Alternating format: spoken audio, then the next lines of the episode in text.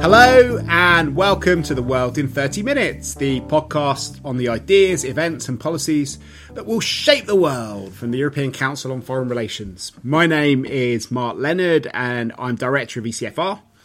And this week's podcast is going to look at the crises upon crises which are piling up in the Middle East.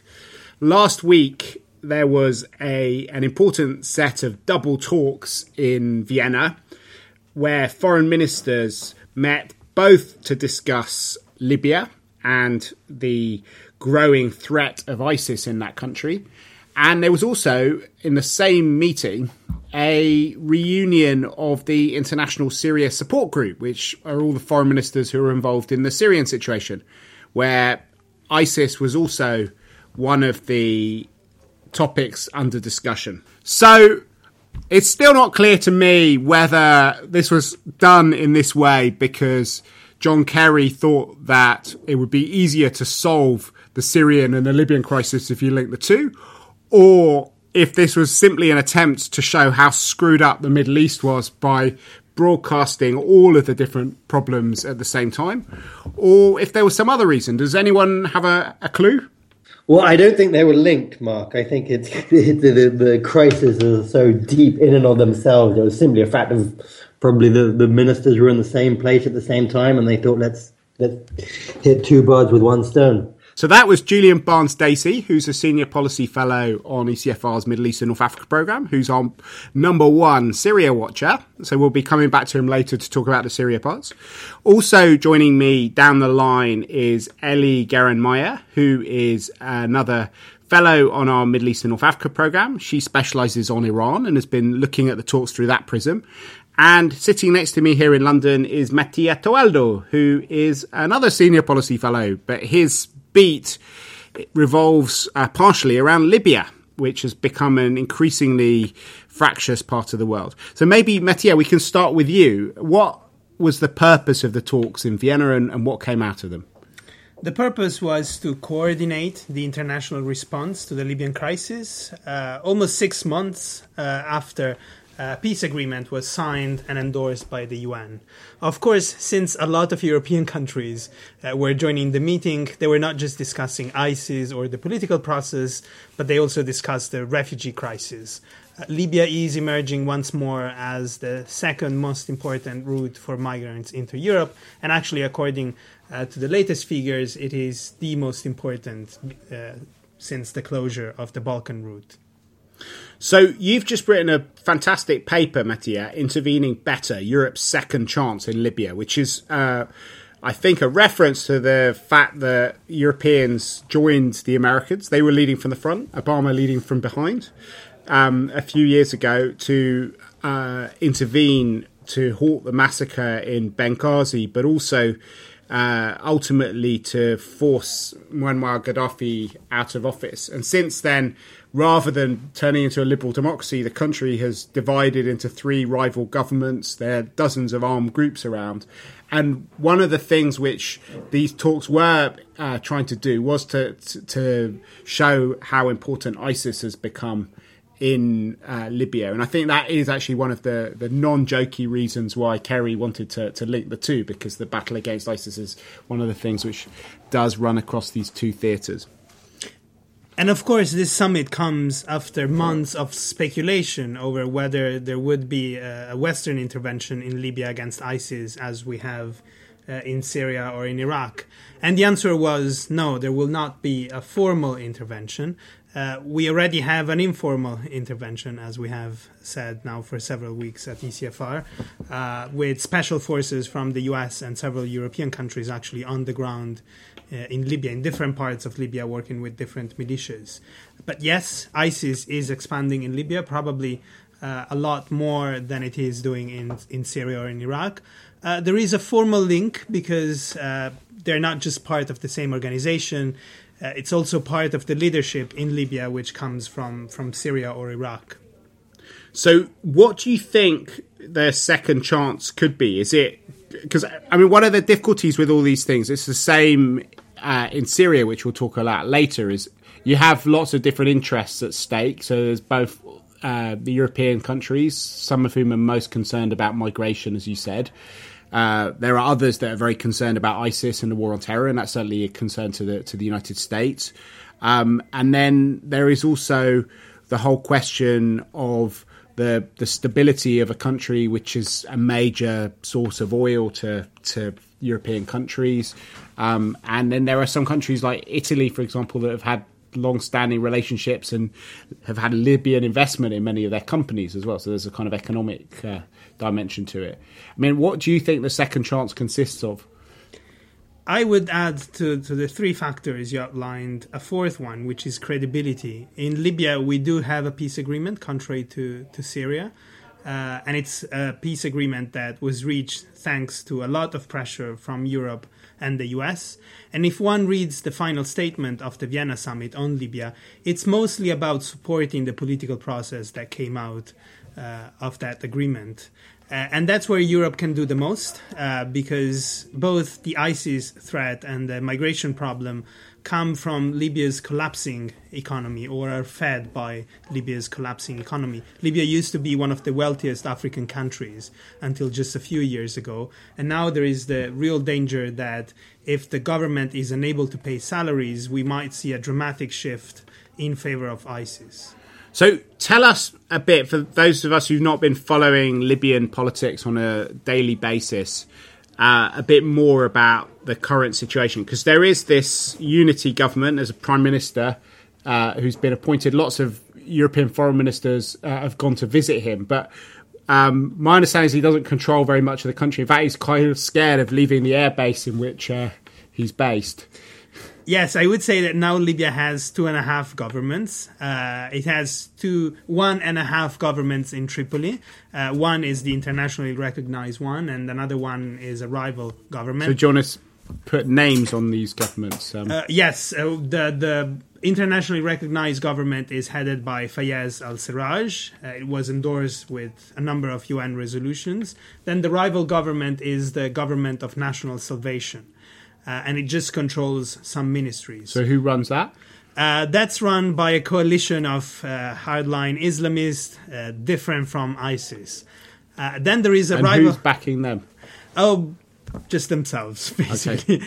Uh, whereas in in the east of the country, there is the most serious rival to the internationally recognized government. the this is a government controlled mostly by uh, General Khalifa Haftar, and it's backed by Egypt and the United Arab Emirates. So a lot of the discussion in Vienna was on how to basically push uh, the West's best allies in the region to support uh, the internationally recognized government rather than this rival government in the east. And why does the international community recognize uh, Fayez Sarraj's government rather than Haftar's government? Uh, Fayez Sarraj government is the result of a long political process, uh, which was brokered by the UN Special Mission. It's supposed to be a unity government. Uh, it doesn't control the whole country. Yes, it's true. No one controls the whole country in Libya. But it does have all the ingredients to be a consensus government, whereas Haftar's government is more of a war cabinet. And who controls the oil? Uh, well, basically, the oil is very much split in the country. We have maps as well uh, in our uh, memo and in our mapping project. Uh, the oil in the east of the country is controlled by groups close to Haftar. Uh, the oil in the west of the country is controlled by different militias, some of which are loyal to the government in Tripoli. So it's a complicated situation but in which the Europeans actually have a lot of uh, leverage. Uh, maybe because uh, the focus is on the economy, which is something that the Europeans know about and have instruments to act on. Uh, and then the other focus is, of course, on ISIS. I think the big decision in Vienna was not to intervene uh, with Western forces, but rather to partially lift the arms embargo, which is now in place on Libya, uh, to make an exemption for the recognized government. And this was a crucial uh, decision which Kerry endorsed uh, with, with a specific statement. So it'd be good to, to come back to some of the specific things that you think that the international community can do. But maybe before that, we could hear a bit from you, Julien and, and Ellie, about um, how you see the well, to what extent you think there are links between, particularly as far as ISIS is concerned, between Libya and and uh, and Syria and Iraq, um, or whether they're purely local factors which are driving the kind of rise of, of ISIS in, in Libya? No, I think they're linked in the sense that, that clearly ISIS has sent uh, senior people from Syria to Libya to try and establish a foothold there. They're linked in the sense in, that the ISIS project in Syria and Iraq has attracted a, a broader pan regional following that is leading to the establishment of splinter groups across the region. So, so long as uh, ISIS appears to have um, a, a, position in Syria and Iraq, so long as it continues to, to push forward or, or, or creates a perception that it's pushing forward. And today we saw new bombings in in western Syria for the first time in the regime heartlands. So long as it has that kind of aura, it's able to attract followers elsewhere in the region. So I think there is that that that linkage of personnel, but also more importantly, probably the ideological linkage but they are different fights, and I think it's um, Mattia has very much been talking about the the local conditions in which ISIS are, are, are stepping in and which is helping them grow. And I think it's important to recognise that there are distinct conditions in each country which gives ISIS and its followers a platform to, to, to move forward. And it, it's it's a need to address them in isolation, to address the different different political economic structures. Uh, that are fueling these crises across the regions, which I think will actually lead, to success rather than grouping them all together and saying this is one larger war on terror and, and necessitates one, one narrow fight. These, these are very distinct battles. And to what extent is the surge of ISIS in Libya a response to the fact they're being pushed back in Iraq and in um, in Syria? I think it's more what Julien was saying that uh, Syria served as a model for a number of Libyan jihadists, and in fact, the first uh, core group of ISIS in Libya was the Battar Brigade, which was this group of Libyans who had fought first in Iraq, then in Syria, and then decided to, to take the fight home uh, in Libya. I think there are crucial differences, as Julien was saying. Libya is not uh, part of the sectarian fight between Sunnis and Shiites because there are no Shiites in uh, in Libya. And also, the other big difference is that whereas the former regime uh, officers from Saddam's army are fighting alongside ISIS in Iraq, in Libya we're seeing the opposite phenomenon, which most of the uh, Gaddafi loyalists are actually fighting against ISIS. Right. So is that why you've been so quiet, Ellie? This is a Shia free zone. no, I was actually going to add from an Iranian vantage another country where ISIS is deepening its hold and pockets is in Afghanistan, where again the Sunni Shia dynamic isn't the driving factor, but rather it's the breakdown of state institutions and governance and this vacuum that is now being exposed not only by groups like Taliban and Al Qaeda, but increasingly ISIS. And I think that is the common thread, you know, overall uh, for for these countries is this absence of um, good governance and and state apparatus which are functioning, providing services. But again, the local dynamics and the the local politics that needs to be addressed to overcome that are quite different when it's Iraq, Syria, Afghanistan, and, and Libya. Okay, so, if we think about the different problems that we're trying to deal with, you talked a bit about one, which is the war against ISIS, and essentially, there the main solution seems to be uh, special forces intervention, lifting the arms embargo uh, so that uh, they can fight things. Creating in your paper, you talk about trying to find um, Libyan Peshmerga. um, how's that going? Uh, well, that's more or less what's happening now on the ground. That the U.S. and some European countries are out there in Libya uh, looking for the equivalent of the Iraqi uh, Peshmergas. So, uh, single armed groups to which they can promise some kind of de facto independence and weapons in exchange for fighting IS. This is having a very uh, negative impact on the political process because, of course, single armed groups have no incentive now to join in a power sharing agreement since they can get all uh, the benefits uh, from just trying to become the Peshmergas of Libya. Right. So you think in your paper that we should launch a, a, CSDP mission, which is a common security and defence policy mission, an EU mission. What would that do? Uh, well, a lot of things. Uh, in conjunction, of course, with the exemption on the arms embargo and the creation of a joint command, a CSDP mission can create all the infrastructure that is around the security sector. So, uh, a hierarchy, a chain of command, uh, the training of the police forces, the building up of the judiciary, all things that have been missing in Libya, not just since the fall of Gaddafi, but in many cases uh, were absent even under Gaddafi. Right a lot of your papers talking about the the politics of this and how you can kind of try and help uh, empower the the officially recognised government, stop creation of parallel structures, and I suppose that follows on a bit from what you were just saying about the the different militias. Maybe we could end by looking at the the migration crisis because um, there's news stories about how there could be up to eight hundred thousand Libyan migrants readying to to make their way across the central Mediterranean route to Europe. And in Italy, for example, they are talking about the idea of having a, a deal with Libya like the Turkey deal. And in, in, fact, in some ways, the, the precedent for the Turkey deal was the old deal which Italy brokered with, with Gaddafi when he was in power. But how can you have a, a, a deal with a country that where there isn't a sovereign government. I mean, the reason it worked with Gaddafi to, was because he was a pretty uh, brutal leader who had control of the country.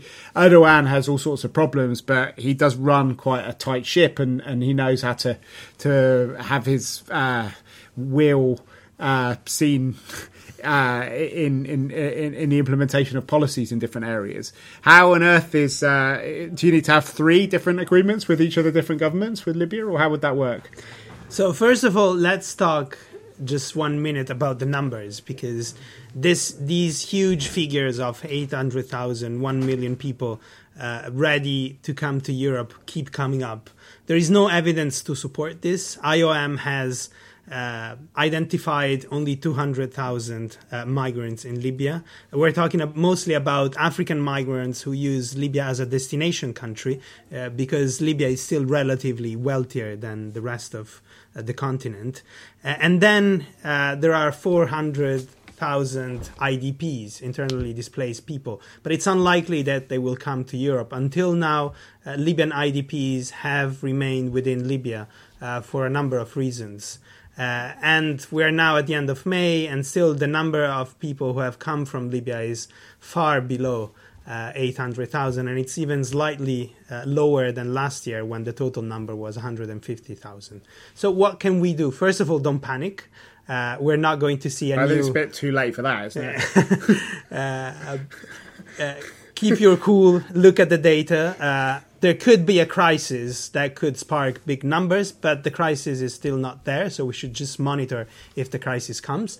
The second thing we can do is redesign existing European operations. First of all, Operation Sophia, uh, to uh, work. So Operation with, Sophia, that's the the, the yeah the anti-smuggling operation uh, yeah. in in the Mediterranean basically now that's conceived as an only EU operation, but what we propose and what's being discussed also by the EU is to include also the Libyan government and the Tunisian government and work uh, on more, uh, let's say, African ownership of the process. And that's actually the part of the Italian treaty with Gaddafi that worked. The fact that you have joint patrols, so there is a shared interest uh, and a shared definition of the goals uh, of the policy.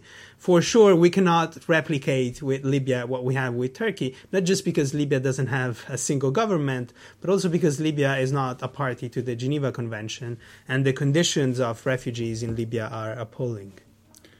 Okay, so do you think, just our final question on Libya before we pivot to, to Syria, that we are going to see? So you're basically saying people should calm down, that we're not going to see uh, hundreds of thousands of people coming across the Mediterranean, dying in the Mediterranean again, and that, that um, we, the the route isn't simply just going to shift from the Balkans to the central Mediterranean route. Unfortunately, people are dying in the central Mediterranean, even if the flow is not very high, because simply it's a more dangerous route. Uh, so we should step up search and rescue efforts. Yes, we shouldn't panic. I think uh, the Italian panic is more due to the situation with Austria, which is effectively closing uh, the border, rather than uh, with uh, flows from from Africa. The flow is the same as last year. The problem is that Italy fears that all those 150,000 uh, expected to come from Libya will stay in Italy, which is already overwhelmed by uh, you know a backlog from recent years. Okay, well we'll come back and look at that again, but why don't we move to, to Syria now? So the the talks on Syria have gone from kind of pleasant mountainous um, European city to pleasant mountainous European city, from Geneva to Munich to Vienna. Um, what's happening on the substance, Julien? Well, the, the situation on the ground is that the ceasefire, the cessation of hostilities has, has, has effectively unraveled. And, and, last week was a desperate attempt led by, I think, by the US in particular to try and salvage it, to try and get something back on track. And the Russians and the Americans and the wider international Syria support group came together. They committed themselves to not just getting the, the, cessation of hostilities back on track, but actually to try and extend it, to formalize it into a ceasefire. They talked about a desire to, to start doing airdrops of humanitarian aid if the regime didn't consent to, to allowing more in by land but but it, it, it's it's so detached from what's happening on the ground, and, and you you see um, increasingly it, it, it, seems to be a, lost cause in terms of salvaging the ceasefire. The violence has escalated significantly around the northern city of Aleppo, Damascus. There's severe fighting. Humanitarian access is now back down to about 5% of what it was or what it should be compared to 40% last month. The Russians are bombing strategic arteries that move into Aleppo. It, it, it, it's, a, it's a wider breakdown, and there does not seem to be the appetite or the commitment of international players to move beyond these, these political commitments to take the kind of, of, of, steps and exert the kind of leverage that they would need to do on both sides uh, to get this back on track. So, Ellie, how does it look from, from an Iranian perspective?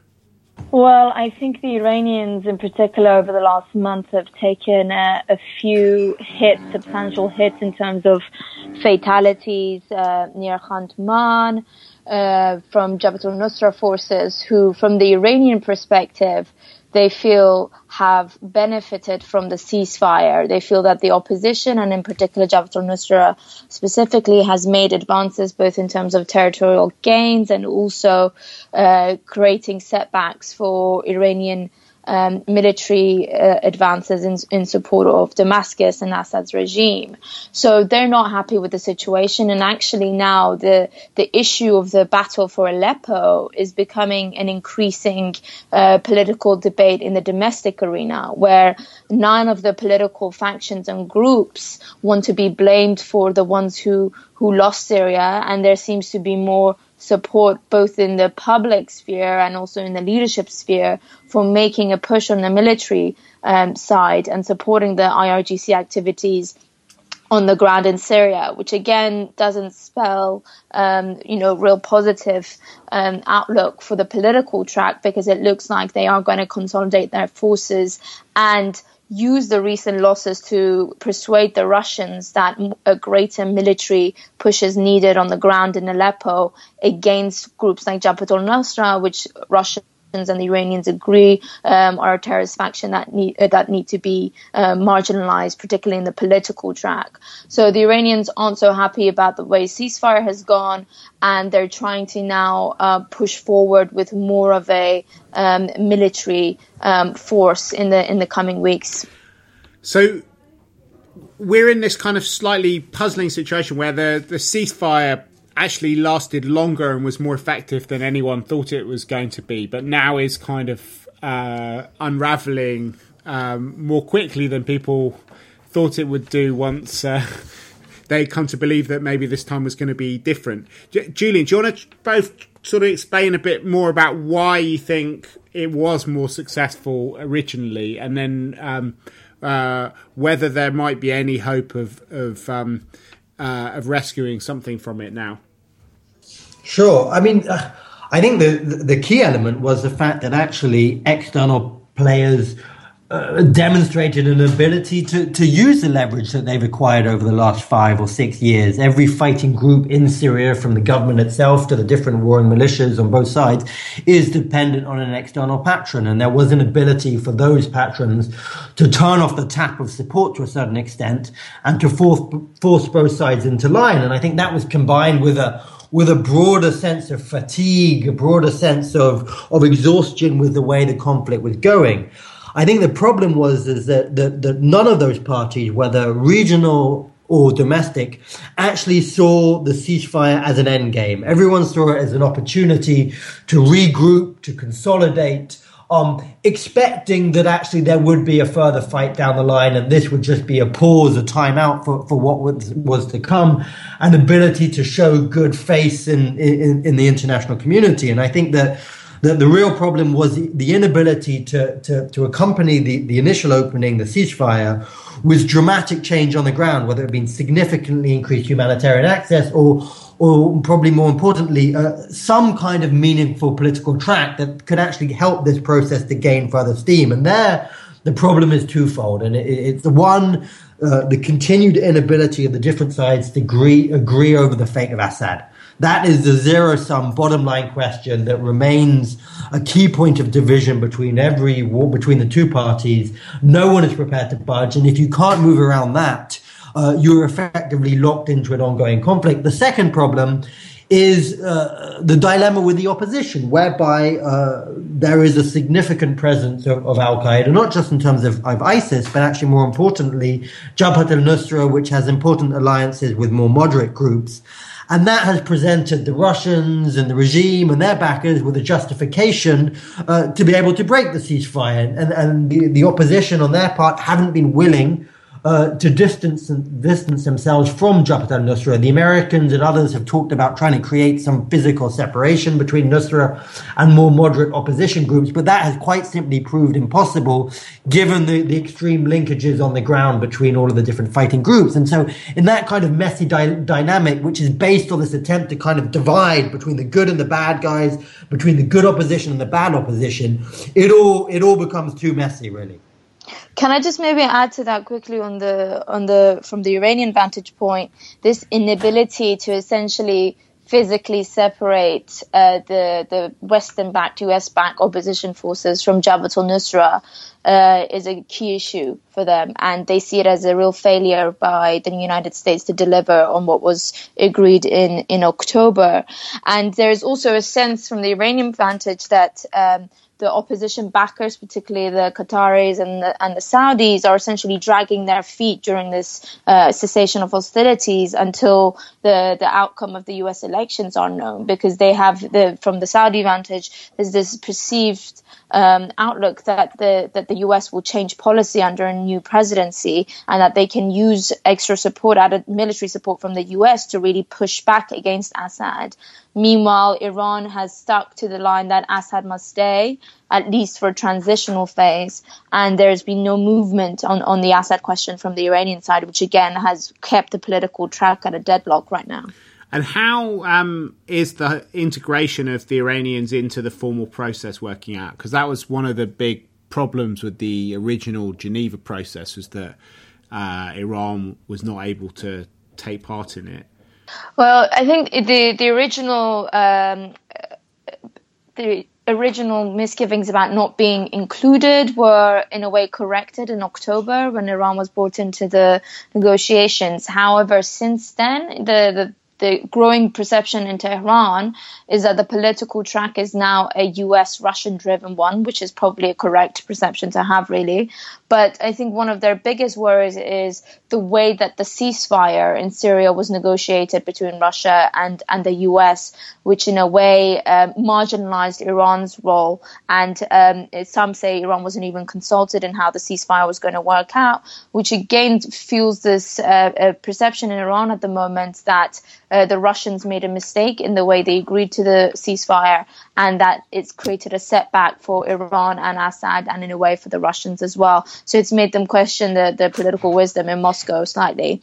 Um, but I think they they are they, they seem confident that they can bring the Russians back on board to a more forceful military uh, track now. So, what would that involve? The more forceful military track? Well, there's definitely this issue of battle for Aleppo that is going to, I think the Iranians are on the march to uh, redouble forces and efforts to um, ensure a that the that the territories that were taken from them by forces like Jabhat al-Nusra are retaken, and b to make sure that they they they're also they're almost setting up this battle for Aleppo as where the the big questions on the region are going to be decided. So in a way, they are pushing for extra air support uh, from the Russians in Aleppo and a more public military military commitment um, to supporting Damascus and um, and the Iranians on the ground. Julien, how do you see this ending? Well, I think we're unfortunately there is no end in sight, and, and, and what we're really looking at is a, a new cycle of, of devastating escalation. I think everyone is now publicly committing themselves to a political process, but seeing the means to achieving that through, through upping the military elements of the fight. And I think we expect to see, as, as Ellie was talking about, further Iranian and Russian military uh, action on the ground. Meanwhile, the backers of the opposition, the Saudis, the Turks, are, are doing their own elements. The Americans have been providing the opposition with increased weaponry over the course of the ceasefire. So we're looking at a new round of escalation, the like of which we've seen for five or six years now, where it's been this cycle of escalation and counter escalation. And really, it doesn't point to any hope of a way out or of a breakthrough, but of a, of a deepening, uh, sinking in, in, in, into kind of the depths of, of breakdown and conflict. And I think in many respects, this may now be the last chance of, of any political solution that, that could hold Syria together as a state. I think that given the fragmentation, the, the effective uh, uh, breakup of Syria in terms of different power centers, it's looking increasingly, almost incredibly hard to imagine a scenario whereby you don't have a further escalation a new year or two years of conflict as it took to, as we've seen over the last two years in terms of the, the process from the Geneva 1 to the Geneva 2 to finally what we're seeing now, at the end of which there's nothing to hold together again and we see Syria breaking apart. So what happened to these hopes that you and other people had that you know Russia didn't want to get bogged down there that having had their successful operation that you know they would try and avoid the kind of Vietnam situation. Kerry definitely seemed very uh, willing to make peace on Russian terms and to, to be more flexible on the Assad question than than they've been before. So all of that kind of disappeared. Well, I think ultimately no one was prepared to to bend on, on their core demands. I think the US probably was, and I think Kerry, as you say, has expressed some willingness to be more uh, loose on the Assad question, but but he's been unable to deliver uh, the opposition and its regional backers who continue to, to drive a lot of the, the, the elements on the ground. And the Americans aren't able to control that process. And given the pressures that the Americans are facing within DC, Obama in DC, in terms of the pushback against Russia and so on and so forth, no one has been prepared to bend. No one has been prepared to, to, to move on from those, those zero sum ambitions. And I think ultimately the, the, the regional and the, the, the domestic actors who, who are quite happy to maintain the fight have been able to, to trump uh, the American Russian attempts to drive a political process forward. And what happens with Staffan de Mistura and his attempts at, at, at, doing these kind of talks and the mediations? He, he has he given up now? Well, there is there is this last attempt that we're seeing now to try and to try and salvage something. And, and uh, given the initial success of the ceasefire, given the fact that actually you saw wide support for it on the ground within Syria, let's not write it off. And I think, you know, if the only other option is a full collapse into renewed violence, new escalation, and so on and so forth, I think there is this desire by, by the likes of de and even some of those foreign ministers in Vienna last week to try and salvage this, to try and get something back on track. And I think de is working hard to try and bring the different groups together. I think there's an initial focus on the humanitarian element. It remains to be seen whether the Russians as you say, aware of, of the, the, threat that they may be drawn into a longer term conflict that bogs them down, may actually do something on the humanitarian front now, force Assad to give way in, a, in an attempt to, to salvage something. So there are possibilities and they're pushing hard. de Mistura is at that. As you say, Kerry is extremely committed to this. Um, it's, it's worked once, perhaps it can work again. Uh, but the odds at the moment, and, and, and, given the collapse into renewed violence on, uh, within Syria, suggest that it, it, it's, a, it's a real long shot. Okay, so um, we will carry on visiting this. I'm sure it'll be the the battleground for many more podcasts in the future. Um, and uh, thank you very much to all of you for for trying to help us make sense of it. There's one more thing we need to do though on this podcast, which is to return to our much missed and frequently uh, honoured in it by its absence rather than its presence bookshelf segment. What is on your bookshelf, Julien? I'm I'm actually taking time out in terms of my reading to read a novel for a change, some fiction. Um, I'm reading a book called In the Light of What We Know by um, Zia Haider Rahman, which is the story of a um, of, of a of a, of a British person of Bangli, Bangladeshi origin and his Pakistani friend as they try and navigate the post 9 11 post financial crisis world. And to be honest, I'm not quite sure where it's going to take me. I mean, it's this absorbing conversation between the two of them, set between Bangladesh, Afghanistan, and London. Um, dealing with these themes of this changing world that we've seen over the last 15 years. But I'm just beginning it. So, so maybe I'll come back to it in, in, in a podcast down the line and actually tell you what it's about. Okay. What about you, Mattia?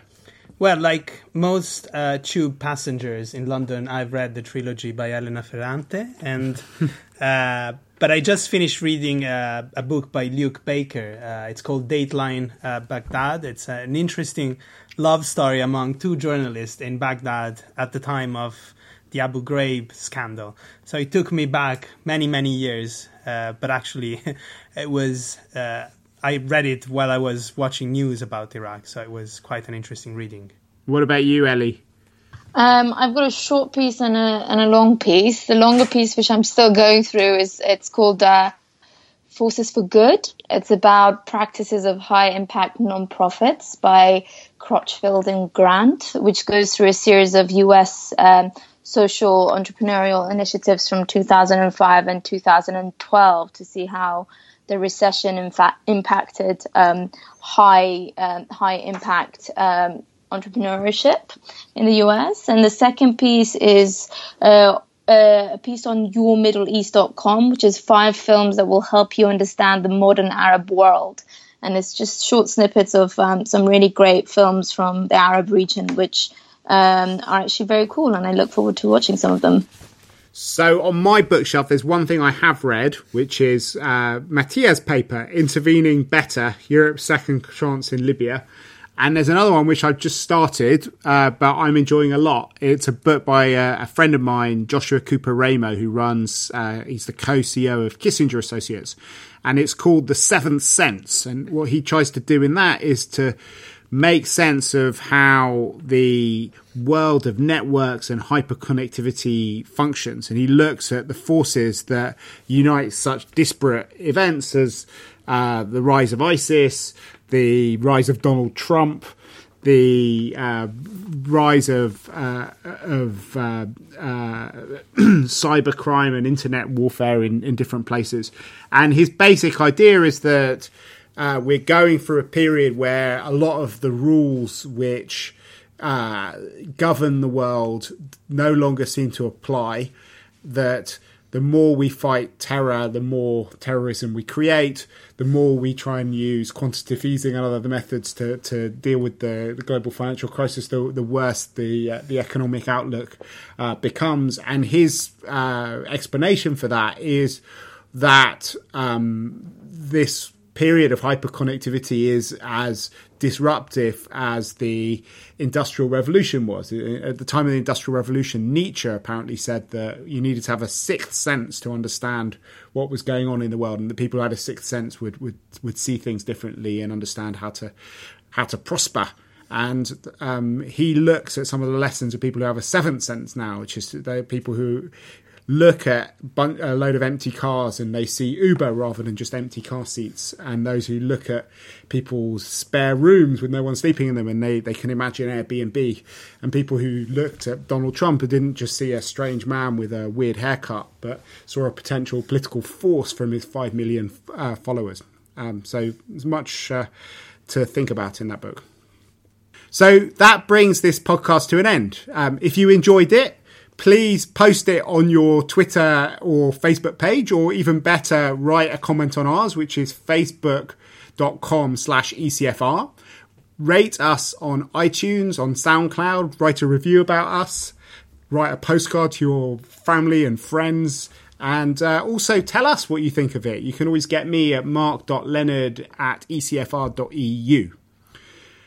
But for now, from Mattia Toaldo, Ella, Ellie Geranmayeh, Julian Barnes Dacey, and myself, Mark Leonard, it's goodbye. The researcher of our podcast is Ulrike Franke, and our editor is Katarina Bertel Atzinaro.